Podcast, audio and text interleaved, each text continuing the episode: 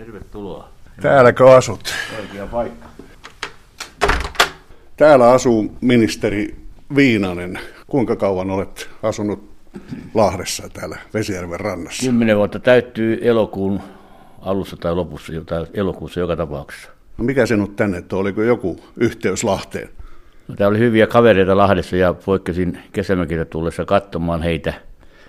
Ja ihastuin tähän Vesijärven rantaan yli kaikkeen. Tämä on ollut semmoinen helmi täällä Lahdessa, että se oli sillä selvä lähtö muualta. Puhuttiin Helsingistä tänne. Etkä aio lähteäkään? En mihinkään lähde tämän jälkeen täältä. Ei tämmöistä paikkaa ole toista.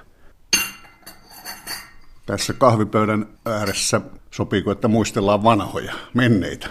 Sopiihan se hyvin. Paremmin se on kuin ennustaa tulevaisuutta. Niin mennään sinne 90-luvun alkuun, jolloin Suomi oli pahassa, lamassa oli pankkikriisi ja Iiro Viinasesta tehtiin valtiovarainministeri. Mikä se tilanne silloin oli ja miten siihen hommaan päädyit? No kyllähän siinä puolueen johto painosti siellä hommaan lähtemään ja eihän mä nyt osannut ymmärtänyt kieltäytyäkään. Onneksi en kieltäytynyt mielestäni. No jälkikäteenkin ajatellen oli se melkoinen kokemus, mutta olihan se sokki, kun pääsi tajuamaan, kuinka syvällä Suomi on kaiken kaikkiaan uppuamassa ja uponnutkin siihen mennessäkin paljon, aika paljon. Mutta tota, siellä kun faktoihin perehtyy ja yrittää tehdä sitten se, mikä, mikä omasta mielestään ja avustajien ja virkamiesten mielestä, tutkijoiden mielestä on oikein, niin pitää tehdä vain päätöksiä. Ei ne asiat itsekseen oikein. Se oli Ahon hallitus silloin. Mistä uskot, että johtui, että kokoomuksessa sitten päädyttiin siihen, että sinä olet paras vaihtoehto siihen? No, puheenjohtaja Suominen sanoi, että olen kova päisi ja suuri suisin, että, että sen puoleen en, en mä osaa sitä arvioida. Ehkä siinä tämä yrittäjätaustakin jonkun verran vaikutti ja sitten tota, ehkä tämä kannuksia oli ryhmän, ryhmän puheenjohtajana jonkun verran hankittua tullut, tullut, mutta en mä ole väärä mies arvioimaan, minkä takia mut valittiin. No jos aika on vaikea nyt, niin se oli vaikea silloinkin. Pystytkö edes vertaamaan, oliko se jopa vielä pahempi tilanne silloin? Siinä on minusta semmoinen ero, ero että tota, nythän me on nähty, kuinka Kreikka pelastettiin tässä jokunen vuosi sitten. Ja pelastetaan edelleenkin. Siellä on Italia tulossa uudestaan ongelmiin. EU pitää huolen omistaan nyt. Ja siinä takia ehkä näillä ylivelkaantuneilla mailla ei esimerkiksi korkotaso valtion lainoissa ole noussut kohtuuttomaksi, niin kuin meille aikanaan nousi. Siihen aikaan 90-luvulla me oltiin yksin, ei meitä mitään, ei ollut EUta auttamassa, takaamassa rahamarkkinoille, kyllä, ne, kyllä hoitaa sen Suomen. Se piti itse se luottamus meidän suomalaisten hankkia maailmalta ja rahoittajien piiristä. Ja siinä on minusta suurin ero. No jos se apu piti hakea maailmalta, niin se tarkoitti varmaan siihen aikaan sitä, että valtiovarainministeri oli reissussa aika paljon. Kyllä, sitä tuli kierrettyä, kierrettyä keskeisiä finanssikeskuksia, Hongkongia, Tokiota, Singaporea, Euroopan Frankfurtia ja Yhdysvalloissa käytiin useammassa maassa, useammassa osavaltiossa, milloin missäkin. Ja kyllä se oli rahankirjuuta se sanan varsinaisessa merkityksessä. Piti saada heidät luottamaan siihen, että me tehdään ne toimenpiteet, jotka kerrotaan. Jos he kokivat sen oikeaksi, ne toimenpiteet, niin kyllä rahaakin tuli. Semmoisia hauskoja tapahtumia oli Hornetin kauppojen jälkeenkin. Eräs, eräs suuri pankkiiri sanoi sitten, että teille on rahaa, että olette ostanut Hornettiakin tuommoisen määrän, että kyllä te uskotte isänmaahan, kyllä te saatte rahat. Se oli aika hyvän tuntunen ilmaisu. No, jos se oli kerjuuta, niin miten se sopii esimerkiksi sinun mentaliteettiisi? No, siinä ei auttanut katsella, mikä sopii ja mikä ei.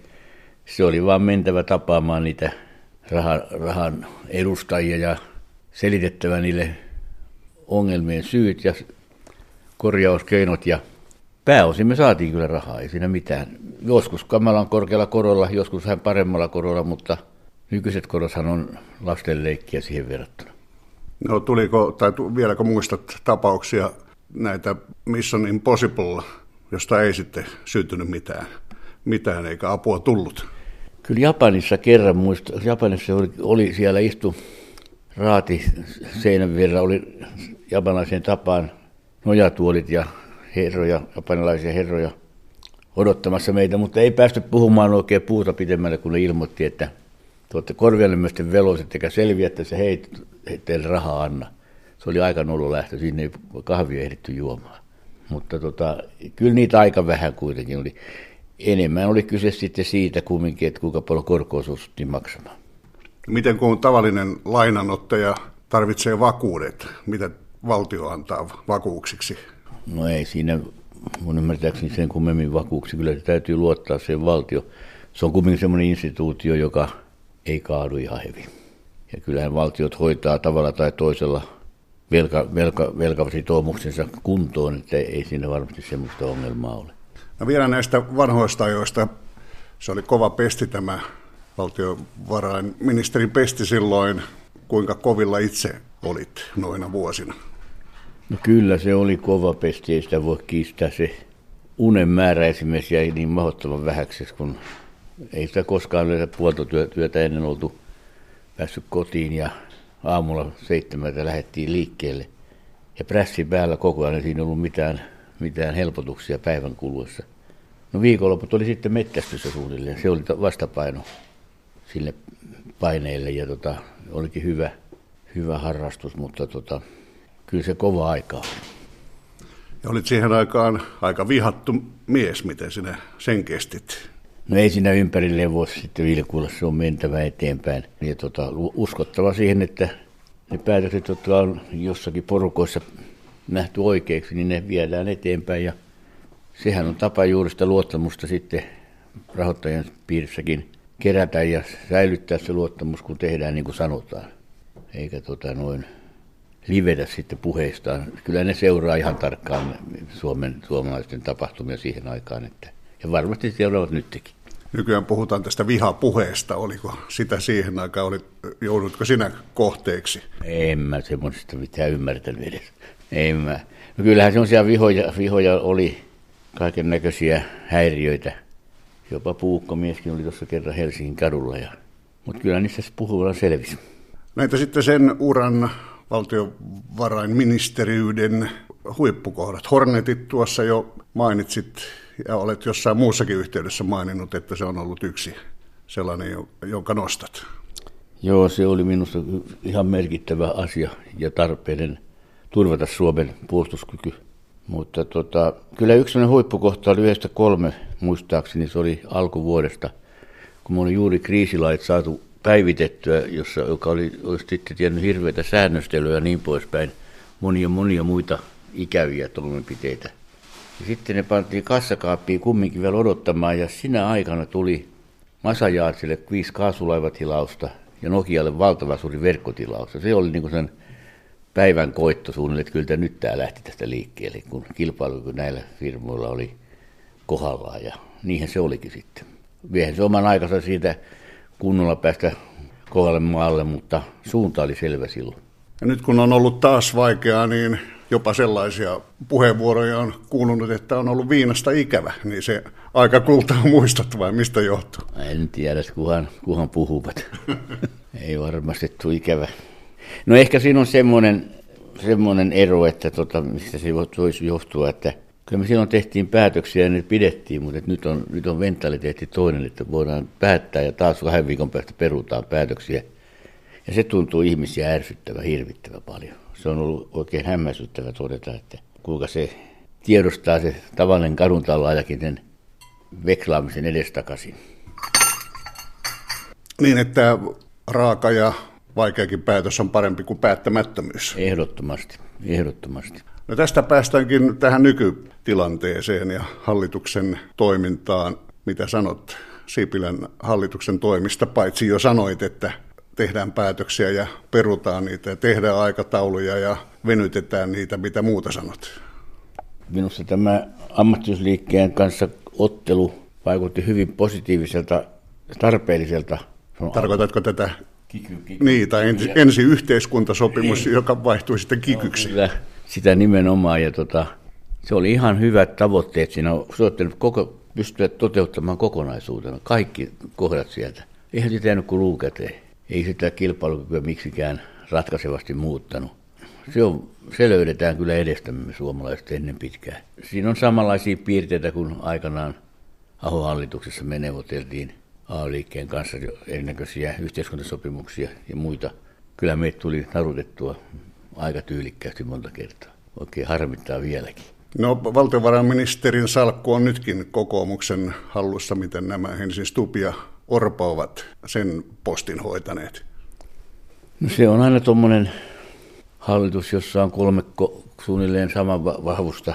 Eihän ne ihan kooltaan lähes samanlaisia, mutta suurin piirtein voimakas tahtoista johtajaa mukana, niin kyllähän sieltä tulee vähän semmoisia läiske, läiskeitä yli laidan. Enemmän vähän toivoisin, että tehtäisiin päätösten mukaan, eikä, niin kuin äsken sanoin, eikä veksata niitä edestakaisin. Siinä menee aikaa ja rahaa hukkaa kamalasti. Sekö se sinun neuvosi olisi tälle hallitukselle muutenkin? Kyllä, päätöksiä pöytään vaan. Voitko vielä kerran kertoa minulle, mitä hyötyä siitä on, kun teen kuusi minuuttia tai seitsemän minuuttia pitemmän työpäivän Suomen kilpailukyvylle? Kuinka se sillä paranee? No ei sillä nyt ole paljon mitään merkitystä ole minun mielestäni. Se kuusi minuuttia voidaan olla työpaikalla kuluttaa tekemättä yhtään mitään. Että ei, se nyt, ei se sitä ratkaise, kyllä siellä on monet muut tekijät. Paikallinen sopiminen esimerkiksi on PK-yritykselle äärimmäisen tärkeä, ja sitä ei saada eteenpäin, ei sitten millään näköjään. Myöskin se palkka, no nytkin ollaan lakkoon menossa taas. Kaikki pitävät työrauha maassa, niin yhdet panee liikenteen sekaisin, lentoliikenteen. Eihän tämä ole mistään kotoisin tämmöinen ammattiliikkeen toiminta. Se on, se on kiristystä pahimmoilleen ja muiden kustannuksella, että saivat hävetä mielestäni. Istumme täällä Iiro Viinasen kodissa. Vesijärvi näkyy ikkunasta talvinen maisema ja tätä olet kymmenen vuotta katsellut. Missä vaiheessa tähän teidän perheeseen tuli tämä uusi perheenjäsen Parkinson? Milloin se saapui? No se diagnosoitiin vuonna 2000. En mä tiedä, mikä Parkinsonin tauti onkaan, ei mitään käsitystäkään siitä. Todellisuudessa löytyi tuommoinen mökkipäiväkirja, jossa käsiala on pienentynyt mikrokäsialaksi vuonna 1992 jo. Mutta en mä siihen kiinnittänyt mitään huomioon. Sitten vasta siinä vuosituhannen vaihteessa, kun muuti kiinnitti huomioon, että vasen käsi ei heilu kävellessä. Ja se on yksi niitä varmimpia merkkejä Parkinsonin taudissa. Sitten mä menin, ja oli sitten rupesin niin tiedostamaan muitakin ihmeellisiä piirteitä. Menin sitten lääkäriin ja en uskonut edes ensimmäistä, menin toisellekin lääkärille vielä, joka kymmenessä minuutissa sanoi, että tämä on selvä tapaus. Ja Mä olen selvinnyt ihmeen hyvin tämän 6-17 vuotta. Et vasta nyt alkaa oireita vähän etenemisestä olla. Ja kyllä tämä ihan tarpeeksi hankala tauti on. Minkälainen järkytys se oli silloin, kun tämä diagnoosi tuli? No ei se ollut mikään, en minä siihen kiinnittänyt enempää huomioon. Kun nyt... Vauhti oli päällä vielä silloin. Enkä tiedä, mistä on kysymyskään oikein, niin mitä, kun ei se tuntunut vaivaavan, niin antaa olla siinä vaikka mikä, mikä tauti. Ei, ei se mua sillä tavalla Enkä mä sitä muutenkaan askartele sen kanssa. Tietysti silloin, kun se lääkkeiden vaikutus ei, ei, ei tota noin, ole voim, tehokas, niin silloin tietysti vähän harmittaa joskus, mutta kyllä siitä sitten taas kulkee. Sinä asut täällä vaimosi kanssa, mutta nyt kun on tämä kolmas pyöräkin tässä mukana, miten se sopeutuu tähän teidän elämäänne, tämä sairaus? Niin, kyllähän sitä vähän apua aina silloin tähän tarvitsee. Yksinkin, yksinkertaisissakin asioissa – ja jatkossa vielä enemmän ilmeisesti. Kyllähän se on, eihän tässä taudista ole ulospääsyä koskaan päinvastoin. Hidastamaan pystytään oireita, mutta korjaamaan ei koskaan. Se on pelkkä alaspäin menua. Se on se toinen juttu, millä aikataululla, millä nopeudesta mennään, mutta pyörätuoliin niin sitten pitkäksi sen jälkeen, jos luo ja suo, mutta katsotaan nyt sitten rauha siitä. Se, ei sille mitään mahdollista on. Se on annettu, mikä annettu ja sen mukaan edetään. Niin, tämän perusteella voisi päätellä, että olet mukautunut ja sopeutunut, mutta onko yhtään katkera mieli? Ei se katkera ole mitään. Elämässä olen saanut niin paljon kaikenlaisia hyviä kokemuksia ja näkemyksiä nähdä, että tota, yhdellä miehellä on ihan tarpeeksi. Onko tämä Parkinson tuonut tullessaan mitään hyvää? On, se on saanut monet ihmiset soittelemaan mulle esimerkiksi. Eri puolta Suomea tuntemattomat ihmiset, jotka haluaa keskustella tästä taudista. Ja musta on ollut hyvä, että ne on, on voinut heitä auttaa. Kai se on sitä vertaistukia sitten parhaimmillaan ja, ja kyllähän he tyytyväiset ovat tuntuneet itsekin, niin ehkä se on semmoinen hyvä tunne. No mikä tilanne tällä hetkellä on sinun ja sairautesi suhteen? No kyllä tässä on nyt hypätty alaspäin asteikolla aika selkeästi viimeisen puolen vuoden kuluessa. Mitä se, miten sitten jatkuu, niin se on sitten jää nähtäväksi. Se ei ainakaan paranemaan päin. Se on ihan päivänselvä asia, että tämä ei tauti ei parane koskaan. koskaan. Mutta mikä se heikkenemisen vauhti on, niin se on sitten taas toinen kysymys. No miten tällä hetkellä pystytkö liikkumaan ja selviydytkö näistä arkiaskareista? Kyllä mä kaikkea teen vieläkin. Vähän kömpelömmin osaa töistä, töistä teen ja niin poispäin, mutta että nukkuminen on ainut semmoinen hankala, kun sitä ei oikein, yöuni jää vähän liian lyhyeksi, että se tietysti vaikuttaa jonkun verran päivittäisiinkin toimintoihin, että mielellä olisi vähän virkeämpi. Johtuuko se huono nukkuminen tästä sairaudesta? Johtuu siitä se kanssa, joo, kyllä. No millä lailla sinä pidät yllä vireyttäsi ja kuntoasi ja millä lailla kuntoutetaan? Kun soitin sinulle tästä haastattelusta, olit menossa fysioterapiaan. Joo, mä olen siellä käynyt ja, ja tota, sitten mä pyrin kävelemään joka päivä, joko sauvakävelyllä tai ilman. Ja sitten tota, noin jumppaan aamulla jonkun verran nostelen käsipainoja liikkeessä. Koitan pitää itseäni mahdollisimman paljon. Ei siinä oikein muita konsteja ole. Ja näin sitä fyysistä puolta pidetään kunnossa, entäs henkistä vireyttä? Kyllä se pysyy. se, sen verran, kun se on tähänkin asti pysynyt, ja se ei välttämättä paljon ole. Mitä teet? Luetko vai seuraatko tätä päivän politiikkaa kuinka aktiivisesti? Millä lailla se mieli pysyy? Kyllä mulle, jos mun lukee jotakin pitää, niin pitääkin lukea, niin mä luen kyllä paljon mieluummin näitä päiväpoliittisia, taloudellisia kertomuksia tai tapahtumia. Se on sitten aika erikoisen, mä rupean romaania lukemaan. Kyllä mä olen jotakin lukenutkin tässä ja on Jemmassakin näitä kirjoja, mutta aina helpommin menee kyllä päivittäiset uutiset taloudesta ohi kaikesta muusta. Iiro Viinanen, olet ollut näkyvästi mukana kansalaisaloitteessa eutanasian laillistamisessa Suomessakin. Ensin oman tunnon kysymys. Jos et sairastaisi Parkinsonia, niin ajattelisitko samoin kuin mitä nyt eutanasiasta ajattelet? Ajattelin ihan samalla tavalla. Kyllähän minusta se on perusajatus siitä, että ihmisen elinpäivät on luetut, että hän on, on, tiedetään, että jokunen viikko aikaa väistämättömään kuolemaan ja hän on hirvittävät tuskat, kivut, niin miksi pitää kiusata ihmistä siinä? Miksi heille voi päästää pois täältä, jos hän on itsestä tahtonut, joka on aivan ehdoton edellytys tässä aloitteessa. Ja toisaalta vaatii kahden toisestaan riippumattoman lääkärin yhtenäväisen mielipiteen asiasta. Ja mitä siihen kenenkään muuten täytyy enää sotkeentua? Oletko aina ajatellut näin? No en mä sitä eutanasiaa sillä tavalla ajatellut ennen kuin jokunen vuosi sitten Esko Seppäsen kanssa kirjoitettiin semmoinen keskustelukirja, jossa Esko veti eutanasian eteen esiin henkilökohtaisesta syystä sikäli, että hän, hän oli seurannut poikansa kuolivuoteen vieressä sitä hirvittävää tuskaa, mikä hän koki. Ja siinä hän oli aikaa pysähtyä ja tutkailla tätä asiaa. Sitten hän, sitten hän otti yhdeksi aiheeksi tämän ja sitten muodostin kantani kyllä aika nopeasti. Ei siinä mitään mulla vaikeuksia ollut.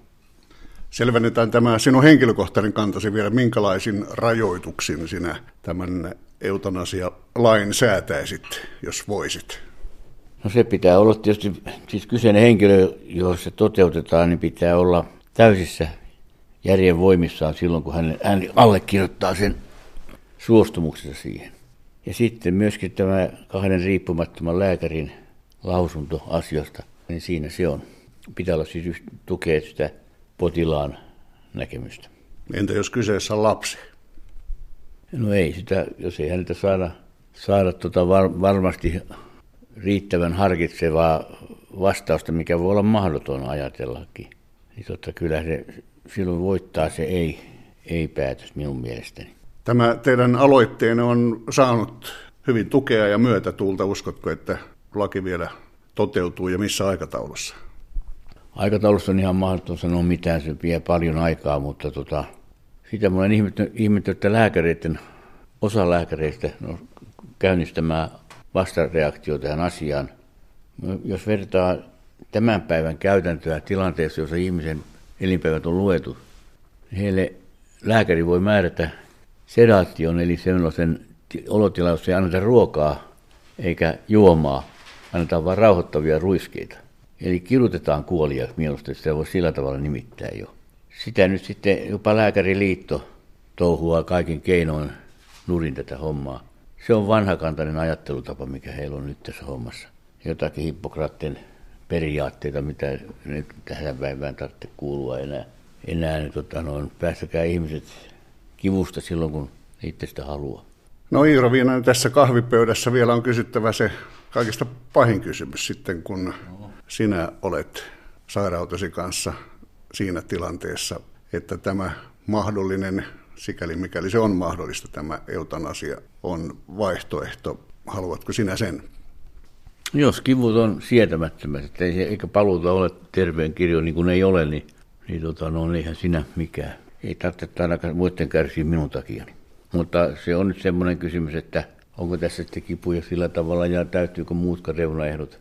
Sitä, se, on, se on niin yksilökohtainen tapahtumasarja aina, että kiehäntä. No mutta kevennetään tunnelma, lähdetäänkö Iiro ulos? Mennään vaan katselemaan jäätynyttä Vesijärveä. No nyt tultiin ulos ja täällä tuu, tuulee. Kylmästi tuuleekin tosiaan.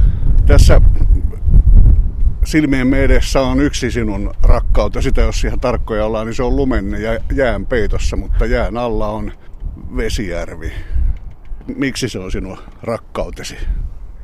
No kyllä se sikäli on, että kun tänne ensimmäisen kerran tulin katsomaan tätä paikkaa, niin tuolla Sipeuston rannassa laivat killu vihreässä sinilevä pössössä. Siis oli aivan hirveä satama näyttää. Silloin kilahti kyllä paikalle, että ei tämä näin, näin tämä homma voi olla. Silmät aukesi vähän enemmänkin ja rupesi löytymään turvetuotannon aikaansaannoksia eri puolta Suomea, joka oli suunnattoman välinpitämättömän tulos seurausta. Ja sitten tänne tuli tämä Vesijärvi-säätiö, rupesi tätä, tätä, tätä järveä puhistamaan. Ne kutsuvat minutkin siihen mukaan niihin operaatioihin – ja hallintoon, mutta sitten oli lisä, lisäksi tuli näitä puulavettä ja nyt, nyt on Ilsiä reitti tällä hetkellä ja siellä on kaiken maailman Saarijärven reittejä tässä matkan varrella ollut samanlaisten operaatioiden piirissä ja tota, pääosin hyviä tuloksia, mutta työ on pitkä, pitkään ajan työtä ja kallista. Siirrytään vähän tuulettomampaan paikkaan. Eikä tämä Vesijärvi ole ainoa jonka suojelussa olet mukana? Ei, siellä on puulavettä ja niihin liittyviä jokia ja järviä. Ja sitten siellä on, on tuota Nilsjärven reitti tällä hetkellä mukana. Siinä, sielläkin oli mukana jonkun verran. Ja sitten vähän pienemmissä paik- hankkeissa on ollut ainakin puhumassa ja yllyttämässä ihmisiä ehkä, ehkä sen arvokkaimpaa tehtävää säilyttää Suomen vedet puhtaana. Tai saada ne puhdistettua alkaa olla semmoinen tilanne. Ja tämä Vesijärvihän alkaa olla jo oikein malliesimerkki siitä, kuinka hyvällä työllä voidaan saada aikaan. Kyllä, tämä on par- korjaantunut paljon alkuperäisestä kymmenessä vuodessa ja vähän lyhyemmässäkin ajassa. Ja tota, innostunutta väkeä on tämän hankkeen ympärä ollut Lahdessa ja ympäristökunnissa kiitettävän paljon. Silmät on auennut, niin kuin sanoin aikaisemmin, hyvin monella taholla ymmärtämään tämän puhtaiden vesien merkitys. Se on tulevaisuudessa vielä, jos saadaan puhdistettua, se on vielä suurempi arvo kuin joku öljyvaranto. Vedestä tulee puhtasta vedestä pula maailmassa. Ja toivottavasti Suomi on edelläkävijä puhdistamassa näitä vesiä. Sinut on jopa palkittu Vesijärven hyväksi tehdystä työstäsi. Joo, niitä on muutama, muutamia palkintoja tullut. Ihan turhan takia kylläkin, mutta tota... Niinpä tietysti. Eihän minä ei mitään mahda. Ovat antaneet ne sillä siitä. Arvostan toki niitä kyllä, ei sitä, en ole yhtään aliarvioi niitä kyllä. Mä olen ihan iloinen siitä, että on jotain saanut aikaa. Ja tämä on sinun kotimaisemasi, niin kuin on tässä muutaman kertaan todettu. Ikkunastasi avautuu näkymä Vesijärvelle tästä pihasta. Nyt emme lähde kovin pitkälle kävelemään, kun on tuulta ja vähän liukasta. Mutta kun katsot tätä Vesijärveä, vaikkakin nyt jäätynyttä, niin mitä se sinulle on? Mitä näet? Minä näen sen puhtaamman Vesijärven tuon jään alla, sen veden, joka, joka kimmeltää sitten ilta- ja yöaikaan erittäin kauniisti. Jokainen ilta on erilainen tässä järven rannalla tuolla horisontissa. Se on kyllä todella aarre.